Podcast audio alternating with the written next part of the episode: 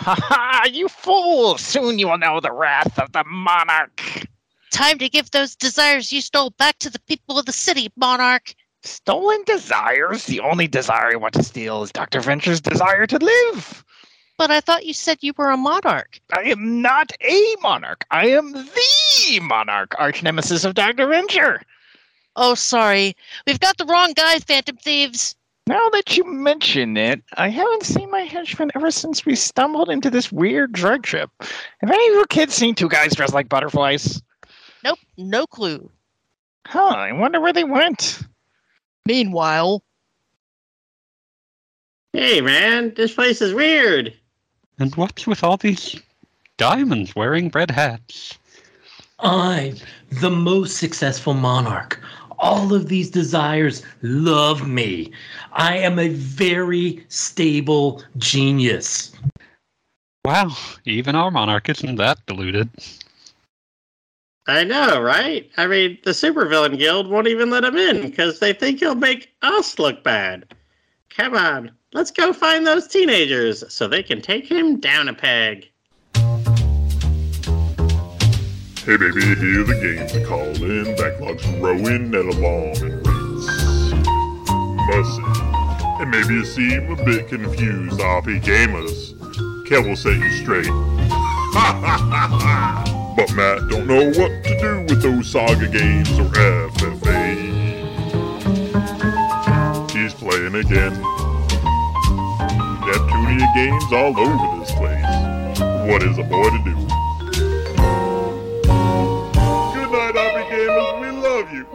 Hello and welcome to RPG Backtrack, your regular deep dive into your favorite RPGs. We are a production of RPGamer.com, bringing you such fine podcasts like Cast, your weekly news show, Q&A Quest, your weekly feedback show, and we are your bi-weekly nostalgia show.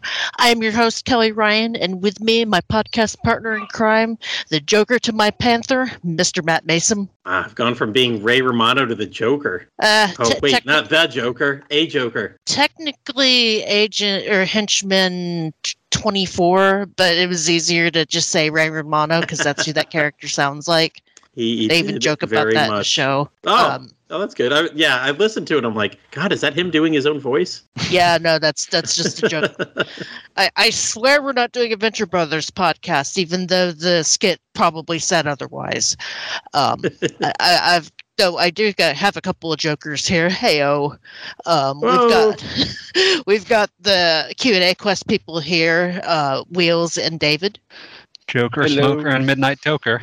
Uh, you beat me to it. and that was Wheels' kid. Yes. Also important. And then we, we've also got Josh Carpenter here. Hey yo. Um, and enjoyed this game a lot better than its predecessor. I did. Really? I, Yeah. I don't get that, but I mean, you do you. At that point. I'd like it. I think that it's It, it helps that the it's best. half the length of its predecessor. I, I, I would say that it's hmm. definitionally the best spin-off that purports itself as a sequel, although that's perhaps being a bit of damning with faint praise for the franchise. But I mean, Victory I played a lot of franchise spin-offs, and yeah, you- that you're not incorrect on that. I mean, I- like, I, if we just talk within the franchise, your options are like the fighting games, Dancing All Night, and Although I I, mean, do maybe like the Q. But yeah, but Q, Q, I would describe as not purporting itself to be a sequel. That's true. That's true. I mean, I- I'd, I'd call this the best licensed Muso out of all of them, honestly. That's, Oh. that's a fair cop as well. That, that that's a bold claim. I disagree in Dragon Quest, but you know, such is Um, such you is would, my though, shtick. wouldn't you? I was gonna say, like, what, what am I gonna say there? I can't really. Tell me about all those Dragon Quest games you're excited for. hmm very much so. Um, if it's not clear, we're talking about Persona 5 Strikers.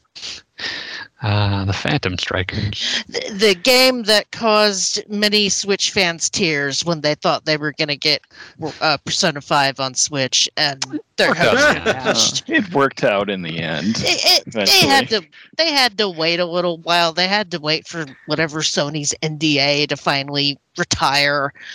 Um, it's fine. Yeah, it seems like that ran for about five years. Fun It- time. it- That was a long one. Yeah. I, I, I think it got helped by them getting bought by Sega and Sega wanting their wanting all their games on everything. So Yeah, that Most helps definitely. too. Um, uh, that that being said, you know, as much as I wanted to play Royal again, or not Royal, uh, Persona Five again, I realized that I don't have the time for a second eighty or an eighty hour hour RPG twice.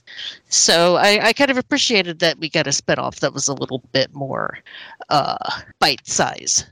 I am on the cusp of playing Royal again because I am broken on the inside. Same. Same. Don't don't you have a uh, you finished Mega Man? You you got a little bit more trails, but I I know you have a Final Fantasy in. Yeah, the Final Fantasy to get through. project is ongoing. It is very hard to play multiple versions of FF4 at the same time, but I am doing it. Godspeed. Eh, I mean, I don't think there's anything in that list that I dislike more than 16, so. Oh, even eleven? Zing! Zing! Two years 11 is early, we still get the on hit that list because there's no way for me to really play it properly, so I am free. folks, we, we're going to have a shit show in two years um, concerning 16. I'm just putting that out there because, Do I, do I need to ju- jump in on that and just be like, yeah, this was all right? yeah, yeah. There that's needs to be Okay. someone that You, you Uh, need to okay. be the all right guy because we got the high praise, we got the this was shit. You, know, you, you, gotta have, have the the medium. person who's going to have like like fucking 55 theses to slam on Square Enix's door screaming about how it's a top to bottom creative failure. Yikes. Wow. That's some vitriol. Well, I, I'll tell you what, s- save that vitriol for, for two years.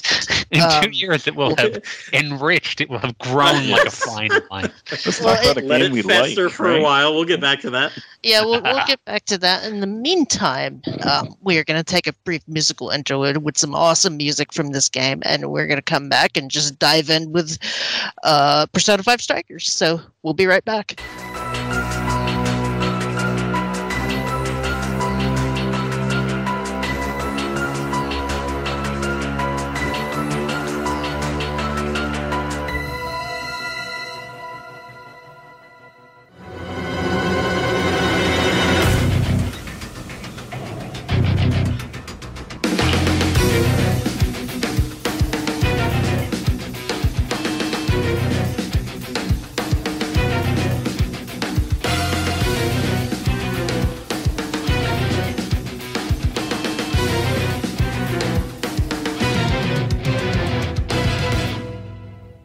And welcome back to RPG Backtrack, where we are talking about Persona 5 Strikers, released in Japan on February 20th, 2020 for the Switch and PS4, and then worldwide almost a year to the day uh, afterwards, on February 23rd, 2021. So I guess th- three days a year later, but still. Um, COVID really messed up the localization because I, I was reading that uh, the voice actors had to have the audio equip- equipment from Atlus so that they could uh, record their English lines at home, which was Oh, seems kind of seems kind of unprecedented at the time, especially with the Japanese company. A lot of companies were reluctant to do that, but now it's kind of the norm, um, give or take. I, I just thought that that was kind of an interesting fact. So, um, they began development for this game around the same time as the Japanese release of Persona 5 and then teased it in 2018 in, in a weird way because they announced Joker for Smash Brothers. And Switch fans got all excited because they had been clamoring for a version of Persona 5 for the Switch. And then, surprise, it's a Muso game, and their dreams were just dashed. And then reconstructed, but years later. Yeah. yeah, Didn't well, they? Wasn't there the website um, P5S or something like Yeah. that? that got taken out? P5F, Yeah. there's P5R. They uh, they they registered domains for P5 and then like a bazillion consonants.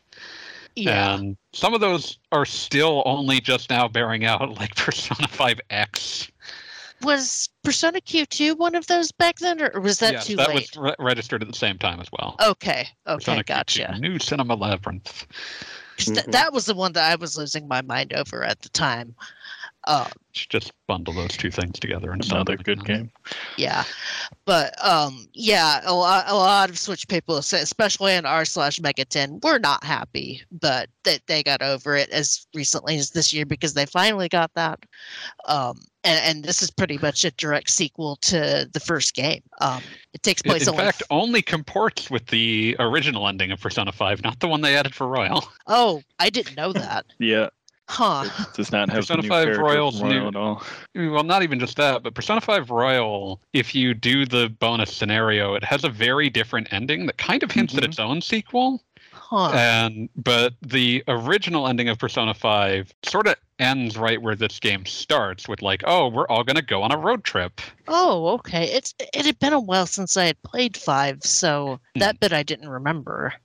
Yeah, like that's that's the ending. Like I, I will say that to this game's advantage, Persona 5 is the only one of the like modern quote unquote like since Persona 3 personas that feels like it was built to have sequels. hmm And this, you know, jumps off of a very logical point, aka exactly where Persona 5 ended. Yeah, and having a road trip for them for, for the sequel kind of makes sense because you kind of already did everything around Tokyo, and this this gives them the opportunity to explore uh, other areas of Japan, which which I thought was kind of nice, especially since I'm going to Japan next month. So it was it was neat getting a little preview of Osaka via video game. Yeah, every every part kind of gets its own atmosphere, and you also just like, oh, it's a fitting thing for them to be doing because a bunch of them are about to leave for college soon. So it's like, oh, this is a last thing to a last hurrah with your high school friends. Yeah. Um, I was trying to find a uh, guide that said all the different areas, but all they say is the dates, so I can't remember everywhere they went. Yeah, you go you go to a number of different places, basically for every dungeon, as I recall. Yeah. Um, o- Osaka, Kyoto, uh, Okinawa. Okinawa. All, all the places you would go if you were just traveling around Japan. Yeah. Um, and a- in an RV, no less, which I thought was kind of neat. It's got a very nice atmosphere. Yeah, yeah, it, it was a, a nice little tour. Um, and th- they originally called this uh, Persona Warriors. Um, but I, I guess they kind of toned it down to just Persona Scramble, the Phantom Strikers in Japan, and then shorten it just uh, Strikers here. Yeah. I wonder why they title. didn't stick with Warriors. I feel like it sets the wrong set of expectations because while this is still very much a Muso, it is structured fundamentally quite differently. Yeah, because it, it blends the stealth gameplay of the dungeons of the original game with the Muso style. So you're you're sneaking around and a- ambushing shadows, but then those shadows blow up into what dozens of enemies. I noticed that th- this Yeah. isn't like a regular Yeah, if you- Muso. A, a few dozen enemies, but yeah, also just the fact that everything's separated into discrete encounters. It's it's like if you had like a simplified Persona dungeon, but it ha- instead of like Persona battles, you have many Muso fights. Yeah, it's it's Yeah. almost like instead of like you know, Persona crossing into Muso, it's like a Muso crossing into Persona. hmm There, there's much Yeah. more, Persona's much more describe it. dominant in the mixture than a lot of these Yeah. have been. hmm To the to the extent where like the whole UI is very much mirrors like everything that Persona Five did. Mhm. Um, including like all the uh, damage meters. The, the damage meters are little hearts on top of the demons, and the the numbers kind of reflect that ransom note style. Mhm. It's a it's a very good facsimile of the style of Persona Five. Um, th- that being said, so, so um, you control each character in- individually, and you can have up to four characters in your party. Um, and you're kind of meant to swap between characters frequently because of the baton pass system. Uh, unfortunately, if you were like me, you would kind of stick with your favorites and then be screwed when you really needed something that could hit a weakness. It's actually really hard. Yeah. Um, because you know, in, in a regular Muso game, you have that shield that you're trying to get down, and, and this one you have to hit something's weakness to get that shield down. Uh, and it's like the same elemental weaknesses as in a regular Persona game, so you've really kind of kind of got to keep your Persona game up and make sure you're fusing the right ones for Joker, Yeah. who I, I don't think can be removed from the party, can he? No. I Okay. never tried it. Yeah. speaking of the elemental weaknesses, I really love how they did that in this game where, you know, you you pull up your skill menu which pauses the game and you can like turn turn and look around the battlefield, and it'll show like little pop-ups with all the Oh, strengths yeah. and weaknesses of the enemies. The way they integrated that in was really cool. Yeah, that I I like that a lot too because otherwise trying to guess that stuff would have been impo- impossible, especially for um, a Muso fan who came into this. Um, because because wouldn't have remembered all that stuff anyway. Yeah, um, because Mega Megaten can be a little bit obtuse, and I, I don't know. I can't imagine a Mus- a Muso fan wanting to try this out, unless Brand, th- they, it's- I don't think Bring so. back Persona 1's 10 science elements and 10 nature elements. yeah. No, I, I mean, I, I'm I'm sure that there are Muso fans that wanted to try it out. It's just this is so rooted into the SMT stuff um, compared to other Muso crossovers. I kind of wish they'd do that more though. Like it, it can get tiring playing all these crossovers that, you know, yeah, yes, they do they have the characters and stuff from the different franchises, but they don't Mhm. They don't always go too much beyond that. It's like, okay, I'm playing I'm playing Dynasty Warriors, but it's all these characters. Fundamentally, it's a skinned Muso. Right. Yeah. yeah. Um so I, I really like I think uh was it Three Hopes kind of started doing a little bit more of that as well. Um and I think that really helps with not like making the player fatigued with the Muso combat, which yes, it's fun, but you know, it gets repetitive and can get boring. So Yeah. the more you Especially kind in a of game this long. right. I mean, way shorter than Persona 5, but still. Yeah. So the more you integrate that with like stuff from whatever franchise you're integrating with i think it is to that game's credit Yeah, So- no, I agree. Um, I, I mean, I mean, honestly, if you would have told me that this wasn't even meant to be a Muso, that this was just them making an action, uh, action SMT game, I would have believed you. Yeah, absolutely Um, that being said, some of some of the bat- like boss battles get a little bit crazy and ha- have a lot more of the enemies on screen. But uh, another one of my favorite things about the gameplay of this is being able to utilize the environment to break stuff too. yes um, break breaking off chandeliers or using a cannon. Um, well, let me let me back that up real quick. So, you, like the original game, you're kind of stealth sticking into spots um, where the enemies can't see you. And some of the spots you can use this. I think it's the square button to set set things off. So yeah, um, in the ice stage, you're like setting off icicles, or like I said, if you're on a chandelier, you can break the chandelier and use it to break things. Um, there's one area that I remember you actually having to shoot out the lights because the enemies are invisible, or no, the, the searchlights are there. Uh, so you have to shoot out the light so you don't get caught. Because if you get caught, then you're bringing up the what what was it called? The heat gauge. Yeah, I think that was what it was. I think that's what it was that, in the P5 as Y- well. yeah, the, the gauge that shows like how aware the enemies are of your The- presence. the- yeah, the, the monarch has has spotted you. yeah. monarch so, so um, you, you're really encouraged to be stealthy in this one and not going in gun, guns blazing, um, which, which I appreciate. It, it kind of makes you think about the levels a lot more, um, especially in some of those later quests where you have to actually get to a certain area without fast traveling or getting spotted. And that that would be all fine and dandy until I would hit the 2D part where I had trouble dodging some of that stuff or some some of the spotlights. But um, that's that's pretty Yeah. much the gameplay in a nutshell. Yeah, it's a it's a really interesting like intermingling of of very specifically like Persona Five things. Well, like it, it feels much more loyal to the home franchise than a lot of these. Hmm If I had on- only one thing to complain about with the gameplay is that I thought that the persona fusing was felt kind of stripped down compared to other games. yeah i could see that Um, It's understandable why they did it, but yeah. Yeah. at, at times even having a ton of personas could feel almost pointless.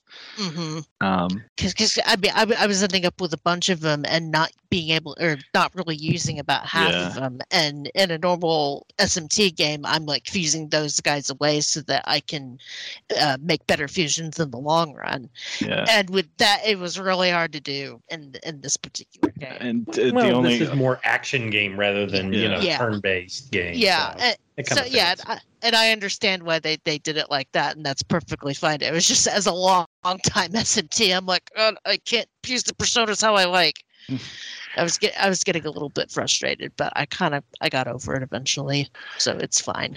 Yeah, there's the only, only other complaint I could probably make is your SP can tend to like drain a lot pretty fast because you know, it's Yeah. an RPG. But the, they did put in somewhat of a concession in there is like you know doing a combo and using the like the persona attack button can also have elemental effects. So you can get get it still like get at en- enemies weaknesses even if you're out of sp so Yeah, I I did find that I did find the SP drain a little bit frustrating, but um, you can also swap out characters at checkpoints, and that's Yep. kind of how I got around it. Yeah. Um, and and the checkpoint system is very generous. My, they they are everywhere.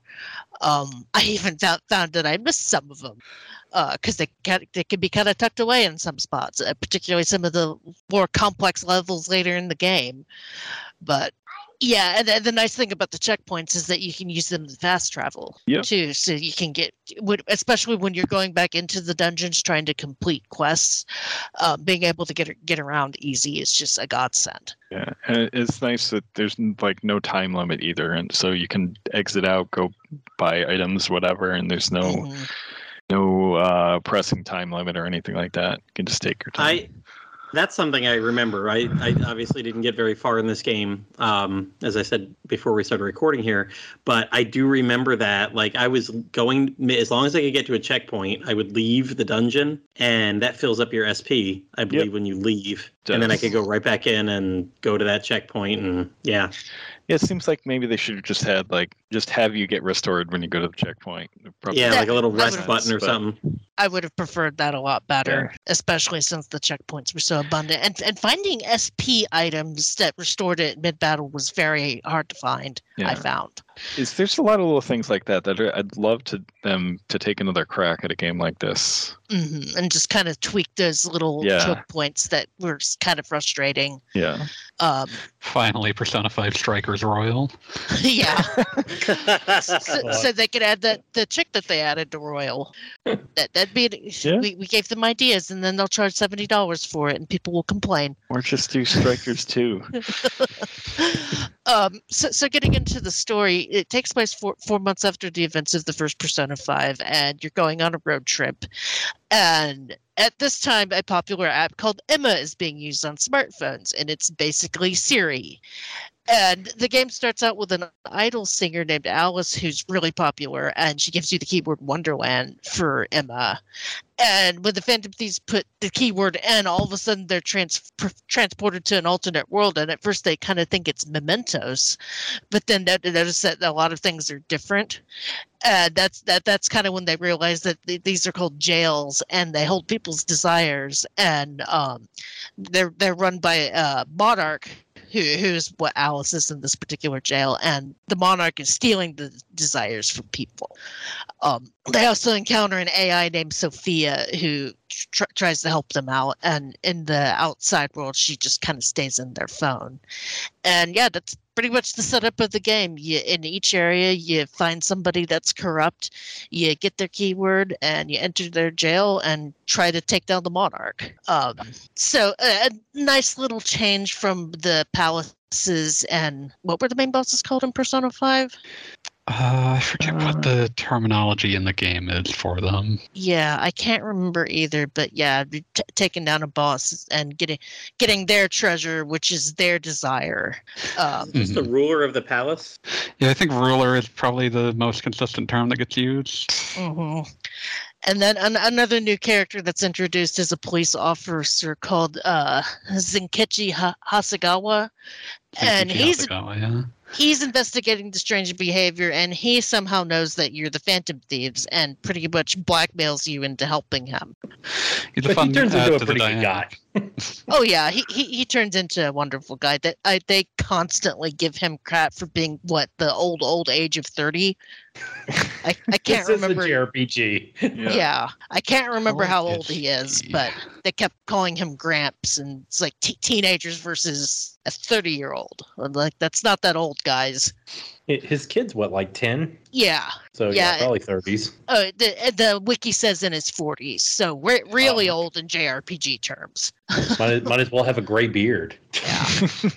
and a cane. Um, so yeah, he ha- he has a ten year old daughter. You find out that the ten year old daughter is a Phantom Thief super fan. Um, has all sorts of Phantom Thief stuff in her room, which kind of made made that interaction very awkward. Um, it's a rarely explored dynamic to have like you know like persona the one other game to have adults in the cast as like actual confidants that actually know what's going on was a game that was all about adults so it's it's interesting to have Zenkichi added to the dynamic.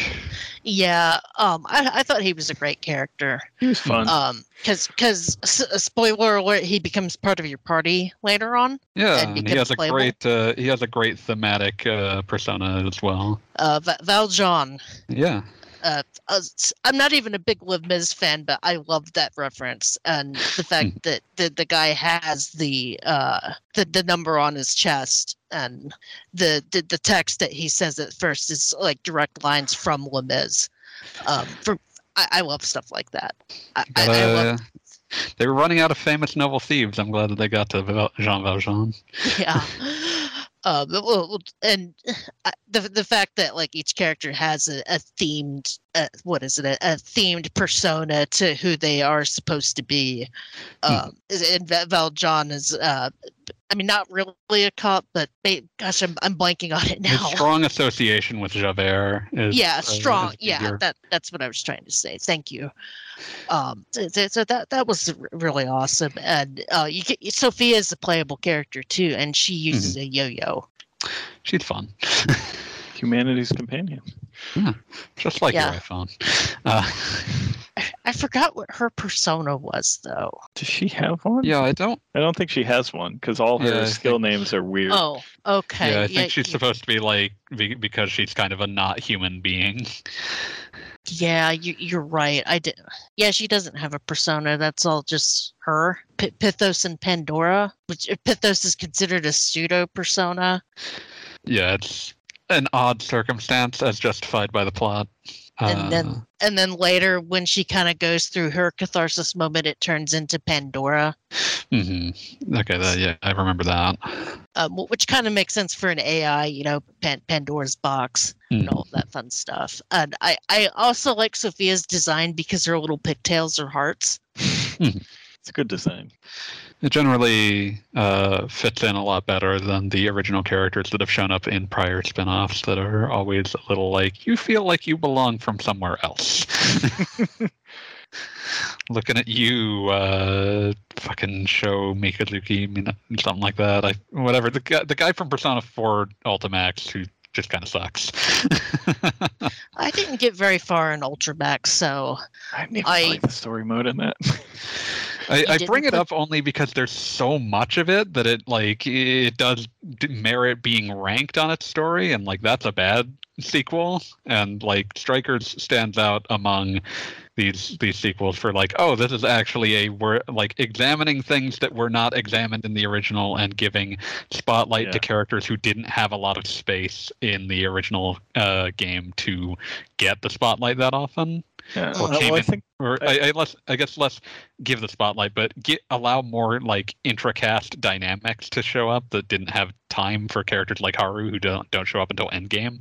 yeah. Mm-hmm. Yes. Well, I think Like that was that was one of the things I really enjoyed about Strikers, and one of my big complaints about the original Persona Five was that Haru was completely you know she doesn't show up till the end of the game and then they lock her entire i forget which one of the abilities it was locked behind whether it was courage or which one you had to completely max out before you could even do her social link. So you know like i didn't get to do any of her stuff and she was a, like a completely underdeveloped character in persona 5 and strikers like actually you know like they built a whole little uh, secondary story around her in the middle of the game that kind of got to Yeah. flesh her character out she got more time in Royal as well. Yeah, just by virtue of having more game Yeah. time. But, But I, Yeah. I, I just think like compared to the out of the last three personas, I think this is the cast that is the most cohesive, and I just think works the best for sequels like this. Just they're 'cause- they're the most fun to just sort of watch bouncing off each other. exactly like that makes me And, uh, excited for uh, Tactica because just for more of that, Oh, yeah, honestly, more than anything else. And that's Yeah. Um that- and I will admit, at, at the very beginning of the game, I was getting a little bit frustrated at how unnecessarily chatty the game was. Um, yeah, yeah, you remember me complaining about this on RPG Cast. um, and, and I, I understand it's a JRPG, and I understand that it needs to fill out the story, but it was, it was like I was signing on or signing onto my PlayStation at like eight o'clock and having about three hours of playtime, and two hours of that was felt like cutscenes. Uh, Those well, were I'm for just me. sitting here thinking I was this the is, one. I'm just sitting here thinking this is a Persona game, Kelly. It's what you signed up for. No, I and, and I know, and I know, and I, I realized um, after I complained about it that it was it was me being a me problem. Um, but then once I kind of got past chapter three, I want to say, um, when, when you get to Osaka and you kind of do that that one and done dungeon, that all of a sudden the game kind of picks up the pace a little bit. I, I guess Yeah. what I was having an issue with was some of the pacing. The, those those slow openings are for me, the person who played through Persona 5 multiple times and decided that uh, I actually do just want to listen to these people like yammer away at each other for another 50 hours. So and the- the Mhm. problem is that they made the game for me. yeah um I, I think my problem was that i had signed up for an action game and i kind of wanted to get to the Ah. action a little bit quicker and and i i did realize after the fact that i was being a little impatient and i i understand that um I just I forgot what other game that I was playing at the time and was getting really annoyed at just all the cutscene padding. So Kelly, you're the kind of person who likes the old school ease and not the new chatty ease, right? Is that what you're telling me? Yeah, sometimes. Um Okay. I, I mean, it depends on how well written the dialogue is. Um, s so, some of the un, un, some of the stuff like the beach party, I felt in this game was kind of un, unnecessary or just a little bit too padding. Um, When, when, when is a beach party not padded no, unnecessary? no, no, But- it's it's But you know, it's going to be there. it, yeah, yeah. Um, I mean, Valkyria Chronicles is a game about war, and of course, every game has a beach party. You know, because you know, JRPG. It's I- more, I always feel like- it's more fitting to this kind of game because it's high school students and that's what they would do. yeah, I think I, I've never I've never felt more like my, like an indi- indicting my own taste when I reached a point in like Valkyria Chronicles 2 where it's like, oh my god, shut up. And it's just like, how bad can the game's dialogue be that I'm the one saying, oh my god, shut up? uh, digression, digression. My apologies. no, and, and I understand, and um, s- some of it is just because of my limited playtime that I kind of want to have more more action than dialogue, especially when it's later at night and I'm trying not to fall asleep. And s- and some of it is just playing RP nothing but RPGs for 30 years. I'm getting really just getting really tired of some of the more anime tropes. Yeah, I Uh, understand that. And I jump into these because like my real life is stressful. So when people are just having a fun discussion, it's like, ah, finally. and, and I totally understand that, and and it's a t- it's a mood thing for me because there are times when stuff like that doesn't bother me at all. It's just for some reason this this particular game was the the constant ba- banter was kind of getting to me a little bit, Ki- Uh, kind of getting on my nerves I understand. as it were. Because believe me, I, I find it really irritating when people play JRPGs and then don't shut up about how talky they are. Because it's like, like you're playing an RPG, that's what you signed up for. Um, if, if you don't want to play a talky game, go play Halo. Well, it's that- like it's like picking up a Dark Souls and complaining that there's no talking. Yeah.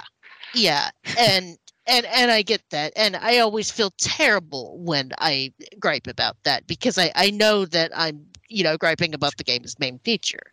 There are just times when it, it gets on my nerves a little bit is all. And gosh, what was I I it was Harvestella I was playing at the time on my Switch that was kind of doing the same thing where I, I would get into some of the no, I would be doing like side quests, and the characters wouldn't shut up. And we were and we were talking about Trails of Cold Steel three last week, where you know every character had to make a comment about Rean's glasses, and it's like, okay, how, how many times are you going to talk about Rean's glasses? Um, Ooh, tell me more about Rean's glasses. Well, let me tell you about I- Rean's glasses.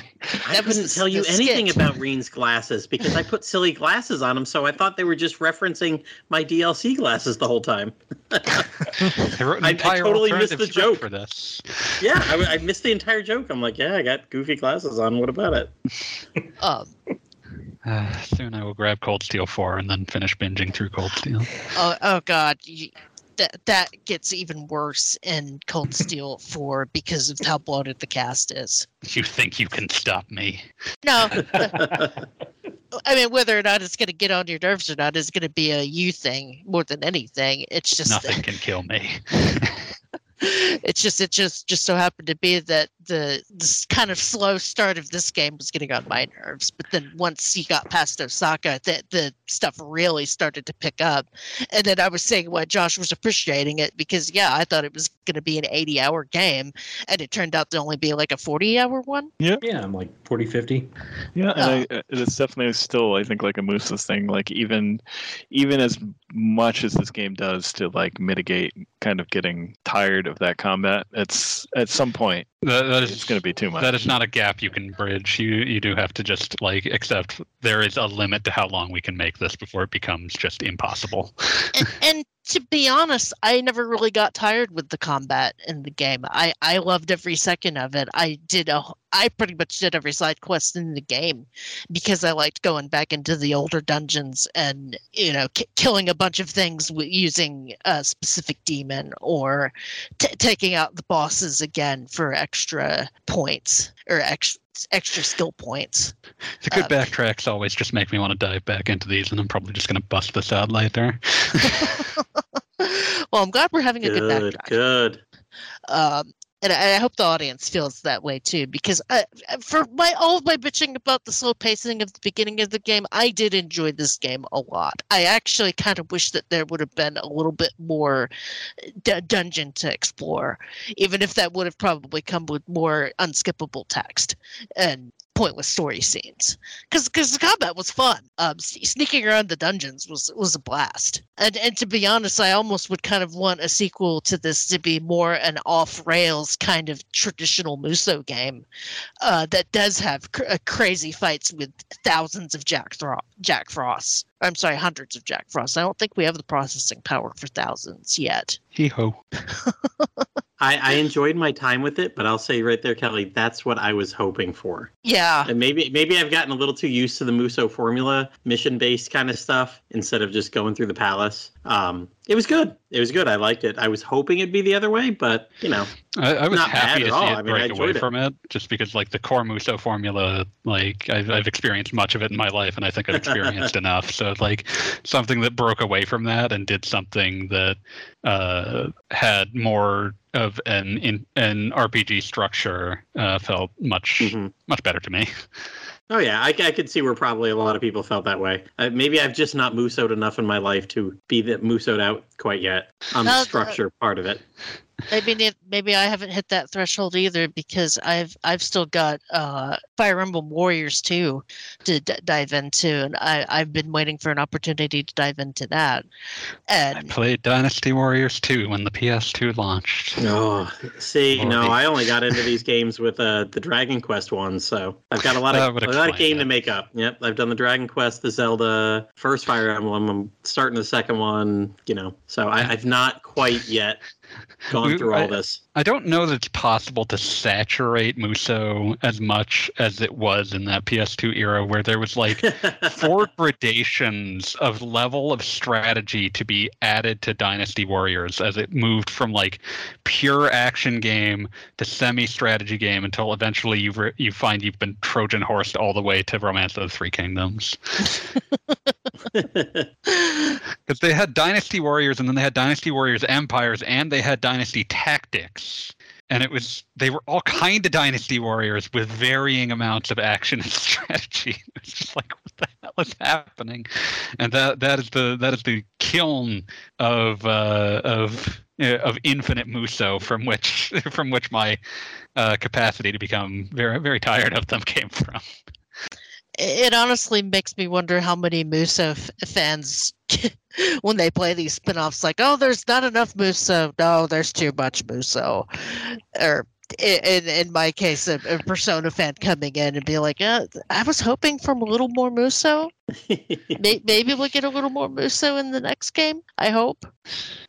Uh, I do. I would do say, wonder, let's be honest, there's probably not another one, but the fact that we have three dancings and two Persona Qs, you know, I mean, at least with the the Persona three and five dancing, they didn't try to do, do a story again. The- oh God! oh god, Thank, thank yeah, God. thank you, Uh, that that that is not Kelly. a good That story. that was the dancing game for us. yeah. Let's just well, dance. th- to me, when, when Persona, a game just dance. Nothing has ever been funnier than how shitty uh, Futaba's dance moves are in Persona 5. and and I've complained about this before. Nothing annoys me more than when a game ha- uh, RPG has a spinoff that's a non-RPG, but they try to shoehorn as much RPG story as into an RPG. In the case of both Dancing All Night and Ultimax. And when it comes to those spinoffs, it's like I just want to do the spinoff thing. I don't care about the story. I'm not. I I really don't. I'm not here to he- hear more about Marie's poetry or whatever. I just want to dance. nothing nothing has ever few few spin-offs have ever hurt me more than Persona 4 Dancing, both because, you know, the, the plot sucked and it was like that's fine. But it's also just not a very good rhythm game, so that that hurt too. I, I mean, I I think I won uh, platinumed both both of those games or all three of those games. I want to say because I picked them up brand new um, for like sixty bucks, and it came it came with uh, st- the three one, the four one, and the five one all yeah, the whole pre- dancing collection. So um I, I really got into this and I played them in game order.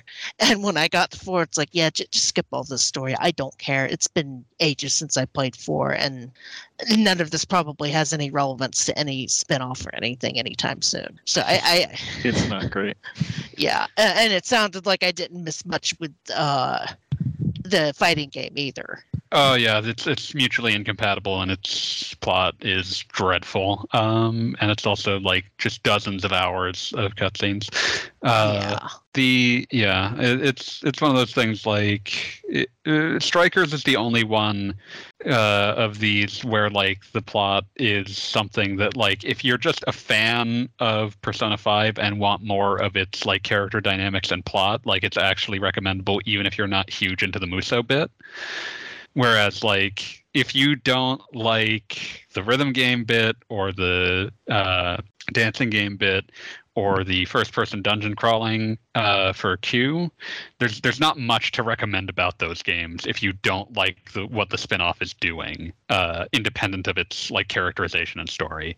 hmm Well, well, also the combat here ties a lot more into the combat from Persona. It is It action does, and yeah. Muso Mhm. based, but those ties that they tied in, that they pulled from the original Persona series into the combat, makes it feel much more like a Persona game Yeah. than, than those others, just pure spin-offs. hmm Like even Persona Q, uh, because of how much that it's borrowing from Etrian, you run into this issue of like, oh, people with instant death spells are just really, really, really strong. Yeah. that that is very much just an Etrian game with a Persona with a bunch of prestige Persona 4, with a bunch of Persona fan service. Yeah. Yes. and I love that game for that. It's it's cute, but like the the sheer degree, uh, like not to turn this into a different thing, but like the the sheer degree of uh, just to tie this back into Strikers. Like one of the reasons I like Strikers is that it doesn't feel like a massive like writing downgrade, and like there's nothing wrong with Persona Q's writing so much as that like it's very much designed to be like here's the one thing you remember about the character, and that's kind of all they do now. Yeah. Yeah, yeah. and they- see, and and then part of that is like, uh, you know, that's another game where I felt like it overstayed its welcome. You know, that was one where it was eighty, you know, eighty-ish hours long, It's and all 80 it hours long, those- and it has like those- two dozen key principal characters. Uh huh. But they all each just have that one character trait, and that's all there is to them. This one is like it's 50 hours long, and the characters are still well rounded. They're they're fully developed, and in fact, they get more development that feels natural and adds on to Persona 5 rather than just being like, remember, remember Chie, remember how she likes meat, and that's Remember how all you got. Chie likes training and also how Akihiko likes training? Oh, I bet they could talk about a lot. Yep, they talked about training. no, the, the writing here feels like an actual sequel as opposed to Hmm. just uh, some kind of A cheap tie-in or whatever. Yeah. Yeah, like it's it's it is a a good building upon the ideas and themes that actually existed in Persona 5 and building on those characters that actually still had places to go when Persona 5 was done because they were kind of felt built to be more open-ended to sequels. So it was nice that the one time so far that they really did that, we actually got a good take on them. Mhm. I, I mean, let's face it. Atlus is probably going to be milking Persona Five till the end of time. Um, Pro- 'cause No, it's- eventually Persona 6 will come out. it- it- eventually. I mean, I if they want to, if they want to keep milking it like this, I'm in. No, and, if they'll and sell I, me a Strikers too. I'll buy it. Yeah.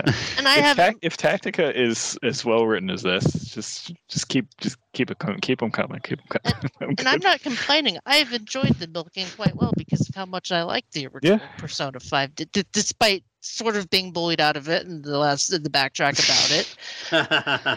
I, I always said I only said that because Josh is here and he, it's a running joke with us. But but but no, and, and I'm going to be picking up Tactica. Probably not right away. Probably when it uh, goes on sale. Um, and I and I'm hoping Tactica has really good combat and really good uh, storytelling. It's, uh, it's it'll be nice to see a Shin Megami Tensei uh, tactics game again. It's been about ten years now. Yeah, Love me 'cause some they- Devil Survivors. They they haven't really done anything with Devil Survivors at all, have they? It's, it's a shame. That's those games are. s- We're waiting for someone to someone to come screaming into the Skype call to start scream uh, to start asking about. Uh, but what about Majin Tensei? Eh, but most Americans don't know about Majin There, mu- there must be at least one person who's screaming for justice for Majin Tensei, the world's only Rondo on Saturn fan. I, I was about to say that the one that bought Rondo that didn't immediately return it.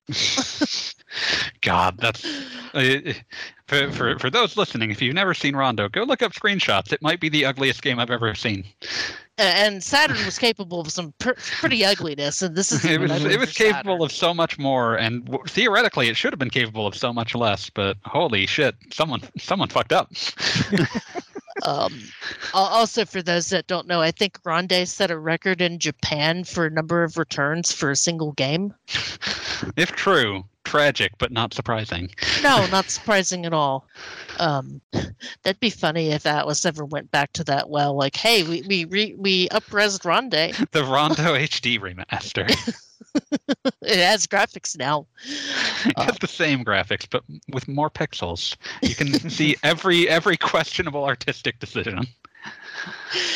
Oh, um, that that being said, uh, Strikers is really good, and you should probably go check it out if you're listening to this show. It, it's pretty cheap to get a hold of. I was looking on eBay. PS4 copies are ten dollars, and if you want that that Switch version, you're going to pay the Switch tax and get a used copy for twenty five. Oh, worth man, it. You're breaking that's the bank. Still a, that's a massive discount. Um, You're getting a lot of game for that one. Remember, remember when Persona? Remember when Atlus games you would you would not get them on release, and then you know two months later they'd be three hundred dollars. oh yeah, I, I remember those days. I don't miss those times. I No. I don't miss those days either, not one tiny bit. And if people say they do, they're wrong. I remember I remember pre-ordering pre-ordering Devil Survivor and being glad that I did because the the shop that I bought it from was like, yeah, this was the only copy we got, and we only got it because someone pre-ordered it. Yeah, so you can you can get strikers pretty easily. I mean, it's still on all the the digital shops for sixty, but it goes on sale all the time for forty. Um, and I because I had a PS Plus account, I got this game. Well, I got this game f- for free twice. Once because I was my employee of the month reward for RPGamer, and that was the only thing out at the time that looked interesting. And then I got it for free the second time because of PS Plus, and I ended up playing the PlayStation uh, 5 version just so that I could have the better load times. Um, I really wanted to try to get into the Switch version, but the load times were driving me up the wall. I don't think they were that bad. Yeah, I remember them Wait. being like 10, 15.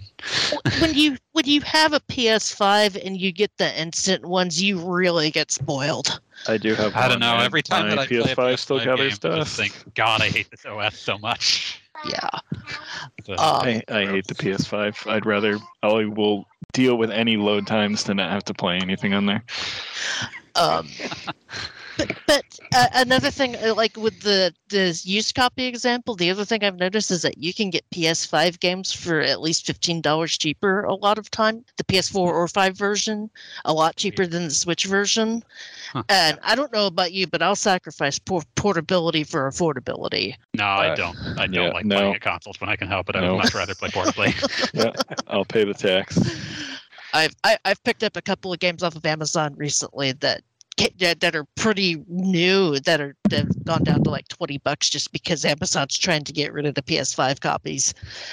I'd lo- I, I, there's like a bunch of games that I have on PS5 where it's like I love this, but I kind of wish that I just had like a, the Steam version so I could play it on the deck or something. Yeah, Dave really wants to play Final Fantasy 16 on the deck. Go fuck yourself.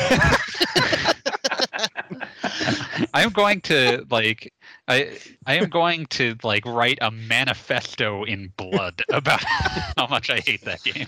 Uh, Um, they they said that it's going to be hitting PC after the six month is up.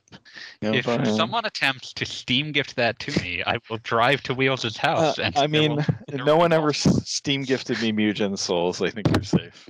They, no, no. I was thinking that you would attempt to, which is why I was saying that I would Oh. attempt to drive to your house and kill you. Wait, wait, I can get Wheels killed by gifting David the game. Well, doesn't it show? who it might very much be possible. Oh God. do you Uh, want Do you want Wheels' blood on your hands? nah, he's cool. He, he's one of the few people that agrees with me on Saga on the site. hey, I love Saga as well. Um, I also noticed that you can also get the Japanese collector's edition of Strikers for Play Asia for 65. So if you really want a branded towel and bag with P- uh, Persona Can't believe you just sold Wheels a copy. I already bought that. It comes with the soundtrack. Okay. Yeah, and, And I sou- got I bought that to get the soundtrack before they released the sound. Oh, this is a funny story.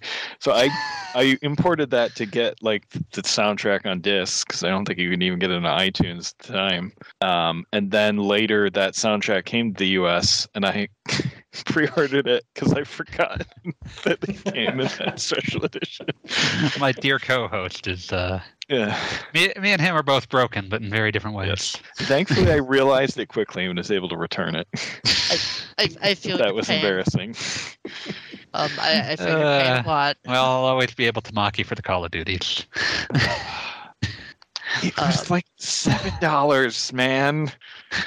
Yeah, and also this this indiscretion is, I believe, as old as one of your oldest children. So Um, so I, I think since we're since uh, David's lobbying death threats about 16, that we're almost ready for the roundtable. Unless anybody has anything else they want to say about Strikers and its gameplay or Uh, music. Just that it's really The good. music, the music is awesome. Uh, I think it was DLC, but there you can get like um, classic music, Mhm. and not only can you get classic music, but you can put there's some I I don't know if it's the default, but there's some option in there where it will shuffle between the different songs every time you get into battle, and that is Mhm. so freaking good. Highly recommend More playing. games it. should have that. Yeah. Let's be real. It's great. Even if they charge for it. I, It's it, I worth will pay every premium. penny. Worth every penny. They got to make their money So somehow, fun. Kelly. No, Uh, I know. I mean, I uh, pre- I prefer spending money on a soundtrack than a freaking battle pass. Yeah. Beats having 200 songs and they all sound the same. Uh, the only other thing I'd say about this game is if if you've played a lot of Musos and a lot of licensed Musos, and I, I just want to reiterate again that this is so much different than every other licensed Muso that's come out in recent years. It's it's not even funny in Or the best possible years. way. Yeah. To, to me, I think it's one of the most accessible Musos they've ever put out. Yes. Yes, like there there is something just fun and engaging about that combat style, just diving in and fighting like a million enemies. It can be so so fun, and I don't blame them at all, for doing all these different Muso games and it being a, a genre. But uh, I really like what they've done in recent years with a lot of these licensed games and trying to mix it up and and not just copying and pasting a Dynasty Warriors game with different characters. So I, I hope they continue to do more like this because this this was surprising in a really great way. I really hope they do more uh, Muso games like this. I mean, I mean, put it this way: the, the running joke with Muso has always been uh, press X to win, right? Yeah. You're not going to be doing that in this game and, and living very long. This this is one that you've really got to think about. Your you know what personas you're bringing to the battle and who which characters you're bringing to the battle, Yeah. and you know th- there's stuff flying at you and you can get stun locked and. It, it, it's one of the most challenging Musos that I've played. In, And, and- I think that's great. Just being in this chaotic battle and all of these things going on at you and trying to figure out the best strategy to get through it. Uh, if if they do that with more of these crossovers and heck, their main series themselves, I think uh, I think there's lots of great things to do with this genre going forward, and I hope I hope they do it and don't just keep spitting out the same things. The past few Dynasty Warriors things have not been great. Dynasty Warriors 9, a game they're still trying to recover from like four years Oh. later. yeah. Wow, it's been that long. I, I am hoping that one of these days Squeenix will decide to be, be friends with Tecmo Koei again and make a Final Fantasy Dynasty Warriors game. You and me both. I'm waiting Oh. for that one. I, I, I, I will be praying on a voodoo doll for that. I do wonder what that looks like. I assume it just ends up being somewhere in the Dissidia continuity. yeah, it probably would be, but it, damn, it would be fun. Mm-hmm. As long as I get to battle a hundred cactuars at once. I mean- yes. I mean, crap, we live in a world where we got our Final Fantasy Souls game. I don't think a Final Fantasy Muso is too far off or too much of a stretch. Man, what a what a beautiful, strange madness that is Stranger of Paradise. Oh, I love Stra- that game so much. Stranger of Paradise will qualify next year. Backtrack. I'll have to get my I'll have to I'll have to get myself through it uh, in time to be to be on that. It, it it's amusing that you're going to be more positive on the Stranger of Paradise one than the eventual 16 one, David. Oh yeah, It's- Stranger it's of a Paradise better is way more creatively ambitious. I will, And I will start outlining my theses on that cast, and then we can Yeah. we can finish off on the 16 cast. We, we will, you'll be part of the uh, scheduling sec- session, and you'll be on that cast and be, be praising it with open arms. A memorial plaque shall be carved and bejeweled in my honor. okay, I, I think we're ready for the round table. Hmm. Um, we're going to have a brief musical interlude with some more uh, perso- excellent persona music, some disco y stuff, I hope. And then we'll be back with the round table. We'll be getting into our even more personal thoughts about Persona 5 Strikers. So we'll be right back.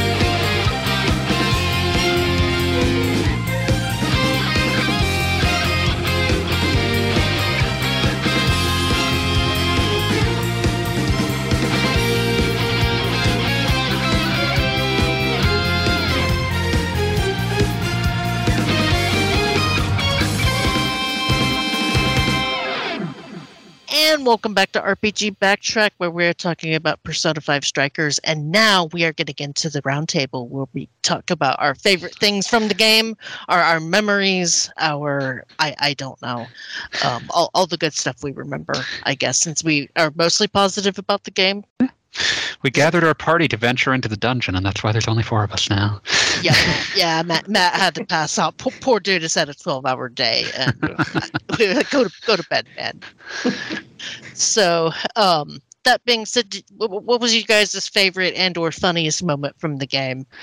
I think my favorite thing it's it's it's hard for me to describe it as a moment, but just like for first leaving the Tokyo area and getting into like the first leg of the road trip, and it's like, oh, this will, this is a really cool like atmosphere that the game has just by virtue of taking the characters out of that comfort zone. Yeah. hmm Yeah, I agree with that. Um, yeah, yeah, it I think I, I personally have just like a soft spot for games that have road trips in them because it just you know like I have all these memories of being in college and taking road you know crazy road Mhm. trips with my friends. So all that all that nostalgia just comes back and hits me, and I just always love that when when the, the rare times it comes up in video games.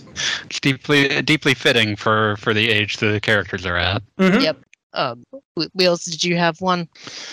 Oh, I was trying to think of one. There's one, but I can't remember if it was this game or if it was something from uh, Persona 5. It's just a shot of Yusuke like framing a lobster. Oh, that one. Yeah, I can't remember which game it was from, but I mean, just I I can't think of a single favorite moment in general, just because there's so many fun little conversations and things as you're going along in the game. It's just it's all good.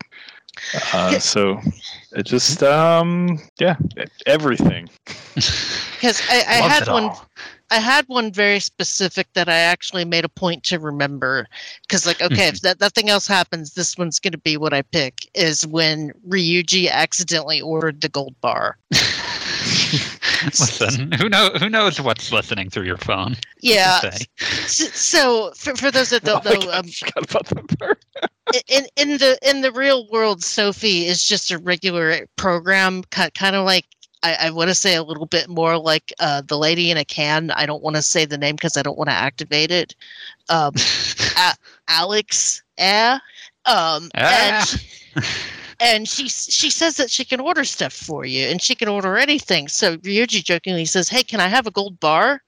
And then they hear a noise outside, and all of a sudden they, they open up a package, and there's a gold bar on the table. And Ryuji is like, "We are so going to get arrested." and I, I laugh my ass off just because one anytime so it seems like Ryuji was the butt monkey throughout the game anyway where anytime something dangerous or stupid was going to happen it was going to be him. So that was the beginning of that running joke. But then the his shock that it actually got ordered and then the realization that could I get in big trouble for this I don't know the providence of this gold bar. yeah it was just comedy gold I, I died laughing at that In my heart, whenever I whenever I hear Ryuji reacting to something, I just hear the voice clip that always plays in Persona 5. For real? Yeah, yeah. um, and, and I don't know why. For some reason, him reacting to stuff was so much funnier than me than Yosuke, Because and I don't a dick. know why. oh, oh because wait, which one's a dick, Ryuji or Yosuke? Yosuke. Oh, Yosuke okay. from 4. Yeah, Ryo- Yeah. because Yosuke is a dick. Okay, so so he should get more his comeuppance, and Yeah, yeah. Funny like it's funnier. It's funnier when shitty things happen to Yosuke. It's funnier when Ryuji is just consternated by what's happening around him. okay, gotcha. So so yeah, that that one was was pretty funny. I I laughed out loud at that. Um, our next question: uh, You guys' favorite character, either character wise or fun to play as? like I, I like how everyone plays in this for the most part. There's no one that I, I particularly disliked. I I really do have to admit I just like the addition of Zenkichi to the game's dynamic. Like they they managed to add someone to the to the like cast dynamic without it feeling like a they they sort of because like you you look at something like uh Persona 4 Golden or uh, some of the other spin-offs like the new character just like swallows the entire dynamic and Mhm. doesn't feel like a natural fit to it and this is like the first time that they added a character it's like oh it's just really fun to have this person that like draws something different out of the core cast Yeah, and, and I wrote down Zangetsu, Zangetsu is my favorite too, not not only because of that dynamic and having an older character in the game, which I, I appreciate. but he's also that- just great by himself yeah. uh, Um, g- given that you know I'm his age now, I feel his pain, and I I definitely wanted to slap the kids up the head every time they called him Gramps. But also, I I think his design is amazing. I, I hmm. wrote it down as a teenager's Vampire Hunter D fanfiction character because of how high the collar and ridiculous the hat is. uh, and then you know um, like i said the fact that his persona is Valjean, which i thought was just uh, an awesome reference and he i just i loved using him and um, how cool he looked and sounded it was just awesome all around Mhm. Uh, yeah, like well, both of you, I really like Zenkichi. I th- thought he was a great addition to the cast, and I mean, like I mentioned before, I was really happy with how Haru and you know finally got fleshed out more. yeah, they, they game. fully seem to have committed to the notion of like she doesn't get much uh, shine in Persona 5 because right after she's introduced, the game goes into endgame mode. mhm. So this was their chance to like, okay, she is in the cast through the entire game, uh, and and them just taking advantage of the fact that these are characters that don't need to be introduced to each other helps a Yeah. lot. Yeah, she has some really good lines early in the game, like when they don't trust Zing- Zengetsu yet. She's just like, "Oh, we don't trust the police," and she just says, we don't it. like It's the cops. Yeah, just says it in this perfect, like deadpan way. It's great. It would have, it would have been hilarious if just she just would have busted out "fuck the police." she basically does the polite rich girl version of that. yeah, yeah. Um, so, so we all re- agree Zenkichi is great, and the fact that they actually made Haru a character in this one is great. Yeah, yeah. She's a good character if you can do her S link in in five, but yeah, making her a more central character, yes, very good choice. Um, now, what what about dungeons? Did you guys have a particular favorite dungeon? This is gonna feel like cheating because I was talking about like, oh, when we first get into the into the road trip, but when we first get into the like, this isn't on the design of the dungeon, but like my misgivings about like what is this game actually going to play like were assuaged by that first dungeon. Like because it's like I, I like Muso's okay, but like I imagine I'm kind of burnt out on them. So like how much how different is this going to be from a straight up Muso and like seeing that they had really incorporated a lot of that gives me a very special fondness for that first dungeon. No, that that's perfect. And I thought that first dungeon was a great way to introduce people to the game with how um, th- that first area is kind of open and then splits off into the different sub areas. Yeah, which is also just a strong design tactic to make sure that you can't get too lost in it.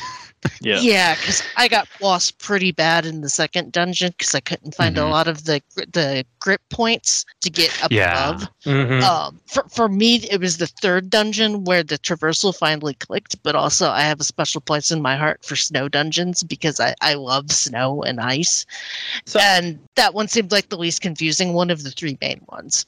You get So was that uh, something that was harder on on like playing it in handheld? Was that like easier to pick up on the the cues on on the TV mode, or like I remember having trouble with sometimes like figuring out the the cues on that. I, I mean, some of them I had trouble with too. Again, and plus, uh, a lot of times I would forget that you could do that. Was look, look around in detective mode and f- figure out where you could spring, and all Yeah. that. But no, that that wasn't just a Switch problem. I was I was struggling with that as well. Yeah, they they could. have I think it's more an issue of like they just don't stick out enough from the backgrounds. Yeah, yeah. e- uh, Especially those first two dungeons because those first two dungeons were really dark compared Yeah. to the ice level. No, I'd have to say the ice level as well. I think that's where the game really hits its stride, and you, you, you don't really need to worry too much. You can kind of just go through and have fun. And plus, it has snowboarding, Mm, yeah, that's not the which is kind of fun. And, and it has the the, oh, the great scene where all the uh, the Jack Frosts are marching, and everyone just Hee-ho. starts saying "hee ho." Oh yeah, They That call was it a great. "he horde." So I forgot good. about An that. all-time great pun. That was amazing. Um, I also like the villain of the third dungeon too, because who, who d- doesn't love a uh, corrupt politician? Yeah, I mean, that was part of why I only loved the one of the last villains in the Vanilla Five. yeah, works great in five. Works good here too. Or, or rather, as I say, love to hate a corrupt Yeah. politician. I love Um, the. I, I also appreciated the first dungeon for immediately setting up the concept of like, oh, this character is like a, a sort of uh, a dark reflection of the kind of person. Like, there- there's a there's a deep personal connection for someone, n- not deep, but like a personal like reflection and connection set up for a character that sort of falls by the wayside by the second half of Persona Five. Like, Mhm. it gets to be a very personal villain for On. So it's yeah, I just another reason that I was a I was a big fan from the word go, and like that first dungeon gets to have a special place in my heart.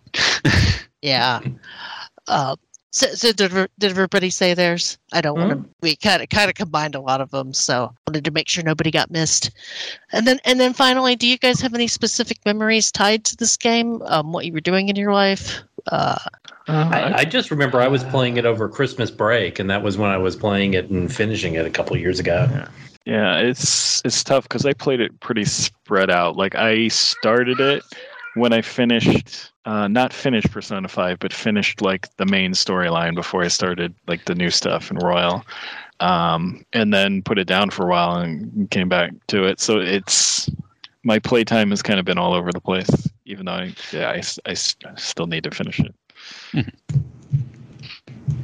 Did did, Uh, you have anything, David? Nothing particularly interesting was going on in my life at the time, so nothing to really So report. uh, it's just a good time.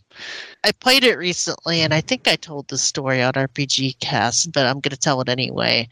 The, the universe did not want me to finish this game because I, I had a Friday off, and I was determined to finish the game on my Friday off, and I was r- running around in one of the final dungeons, and I, I don't remember if I was trying to get to a checkpoint or if I was about near one, but all of a sudden my TV goes black and I look and my kitten Frankie decided that I was done with the game and turned off the power switch for my entire game No! game bank. Oh no! And it was like you, you got to be shitting me, cat. You, you, Time you to go to found bed. The, yeah, you, you found the 1.5 by 0.5 inch button in this entire room that could have ruined my day.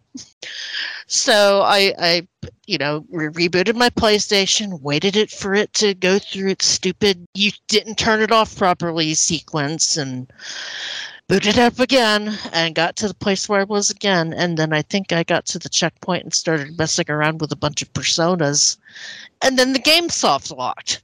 Hmm. I don't know how or why. I hmm. just it's locked like oh, when I think mm, Margaret was saying. I think it was Margaret, whoever the persona lady is in this game, was was saying something as I was getting ready to exit the persona screen, and it's like, okay, I have to. I'm gonna have to go through this thing again. And you think I would have given up at that point, but I was determined to finish this game because I hit that point where I was just ready to be done. And luckily, nothing else happened between then and me finishing the game. But boy, I think I saved like two times at every checkpoint after that. because I, I had just come off uh, Final Fantasy 16 and Octopath Traveler 2, which both have very nice autosave functions where you don't have to worry about that stuff. And you get kind of spoiled on that after a while yeah.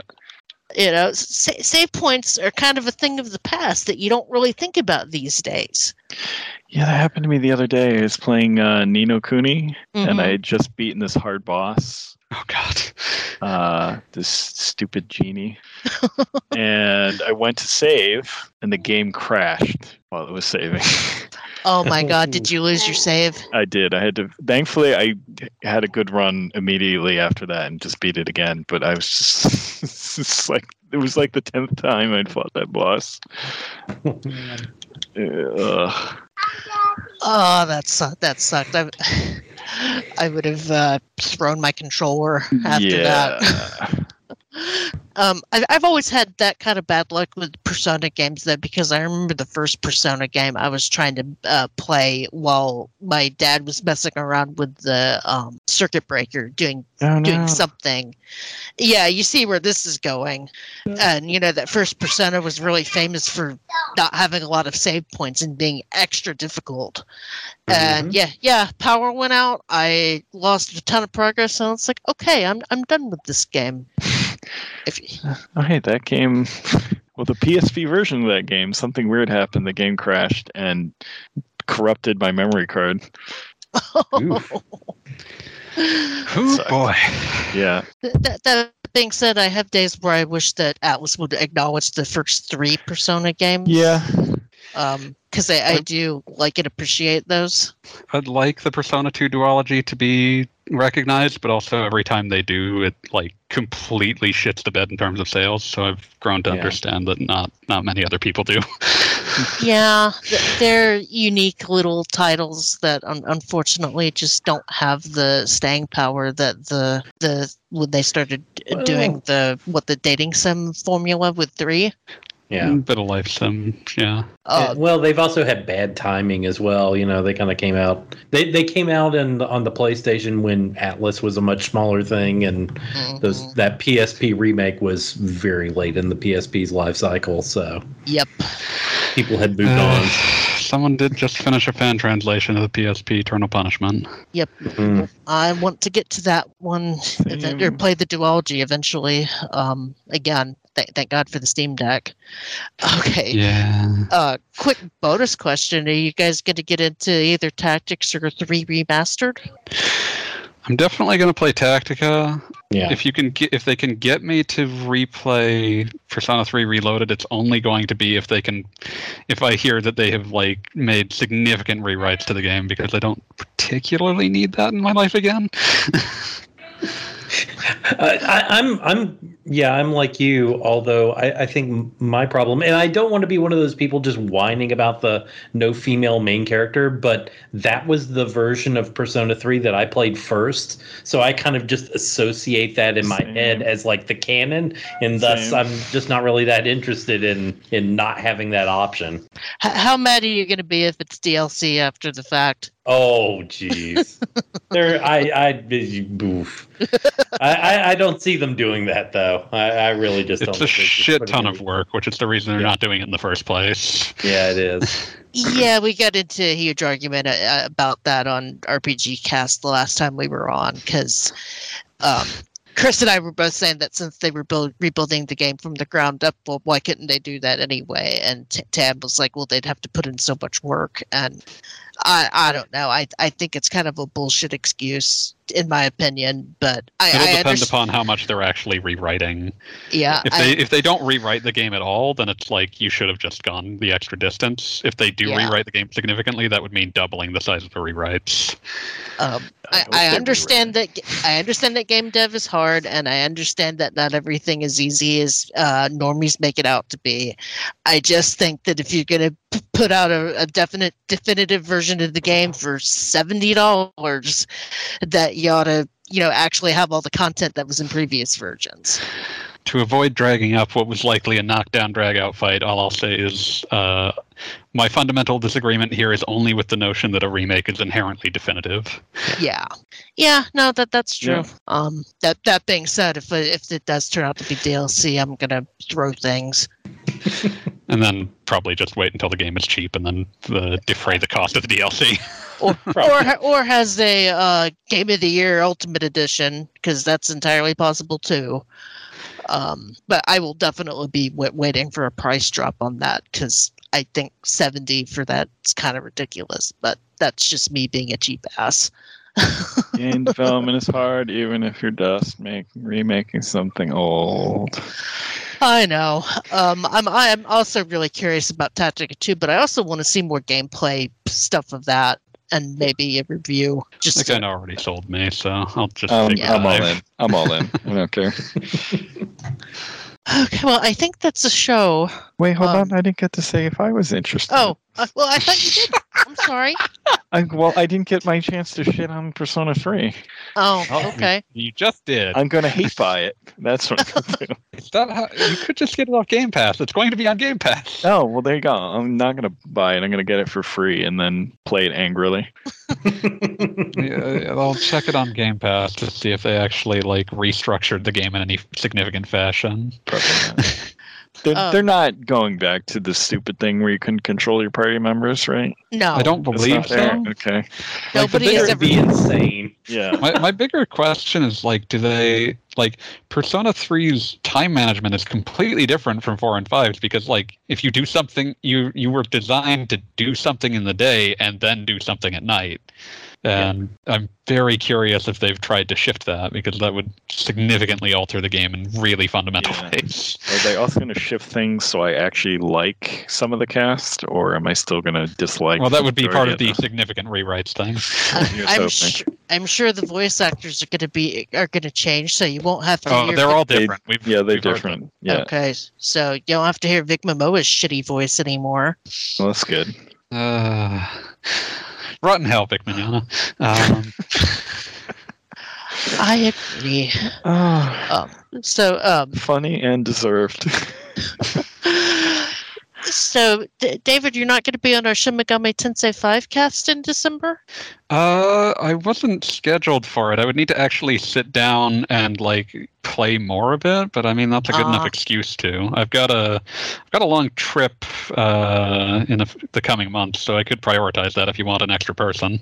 Yeah, I, Oh, I I mean- should do that too because I got stuck because of reasons related to putting the difficulty in hard. Uh, so I hate you. Then so you- we'll get further in it and partake in that. You want to talk about uh, manifestos and why you hated a game? Boy, that that's going to be a fun little romp in December for me. I'll be interested. I thought it was fine from what I played, but Yeah. I have not finished it. Same. So. I, I have thoughts. I, I will. Uh, if you listen to RPG cast, you probably heard them. But if I, I'm don't, in and out, so I've probably it's probably been a while.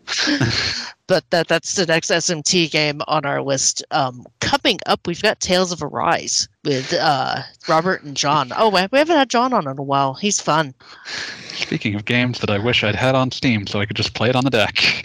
Yeah, well, it's been on sale, so Yeah, it's just I I already have the PS5 version, so it's like, oh, I should play. And it's like, oh, that's a Yeah. hundred hours that I'm going to sit in front of a console. yeah. um, I've got homework at some point this weekend or some point this month because I've got to write skits for Arise, Custom Quest One and Two, and Bloodborne, so that I'm, and probably uh the ones for November or the first one in November, just so that I have enough of a buffer. Uh, not having to, to immediately start furiously writing once you get back. yeah yeah um because this this year i've been kind of more trying to just use uh time pressure as a way to come up with skits because i haven't had a lot of like uh, jokes that i've thought about Mhm. months in advance uh but but this but you know if, if i'm going to be going on a trip obviously i need to kind of have the stuff ready to go so i'm more focused on cat proofing my house so that my cats don't destroy everything i own by the time i get back You come back and the house just collapses in upon itself. I don't. They're not that destructive. I mean, I wouldn't put it past one of my cats who is that destructive. But no, I just want to make sure they're not breaking Lego sets or set, setting my consoles on fire by eating cords. I'm fully just imagining like if if I could just pitch it to the right executive in 1995, could make a family comedy that comes out for Christmas that year. That's just like these two cats accidentally destroy an entire house. and learn a little bit about cooperation and friendship. And, and their names are Alice and Frankie, with guest appearance by Scotty, their mentor. We're learning so much He does his best. well, that being said, I think this is a show. Um, th- thank you, Q and A Quest crew, uh, David and Wheels, for, for Always hanging out this- And of course, that thank you to Josh, who also uh, appreciate having you on, even though you didn't Mhm. remember as much. but at least you didn't bully me out of liking this game like you did with Persona Five. How I think you. that was more only I'd been Sam for the Persona 5 casts, I would have my my joy and resplendent love would have irradiated the entire cast into dust. it, it, it's been a couple of years. Maybe we need to do one for Royal and If you Yes. do one for Royal, I'll be there with bells on. And have a se- let me have a second opinion because now that I've thought about it, there might be some things I would have had issues with. Plus, I'm older, wiser, have less time to kill. So who knows? Um, and of course, th- thank you to Matt Mason, my podcast partner in crime, who I could not do this show without. Um, he had to bail early because of a 12 hour shift, and he's the one who edits and does a lot of the technical stuff, and we, we love that.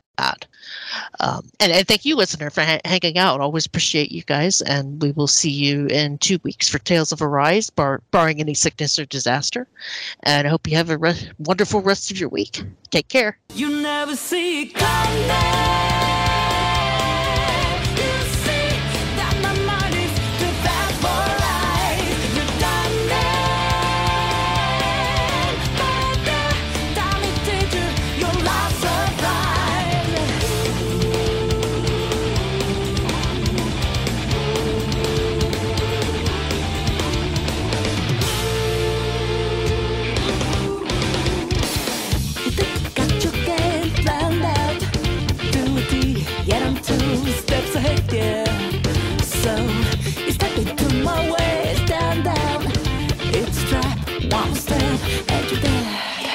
Why just a little second that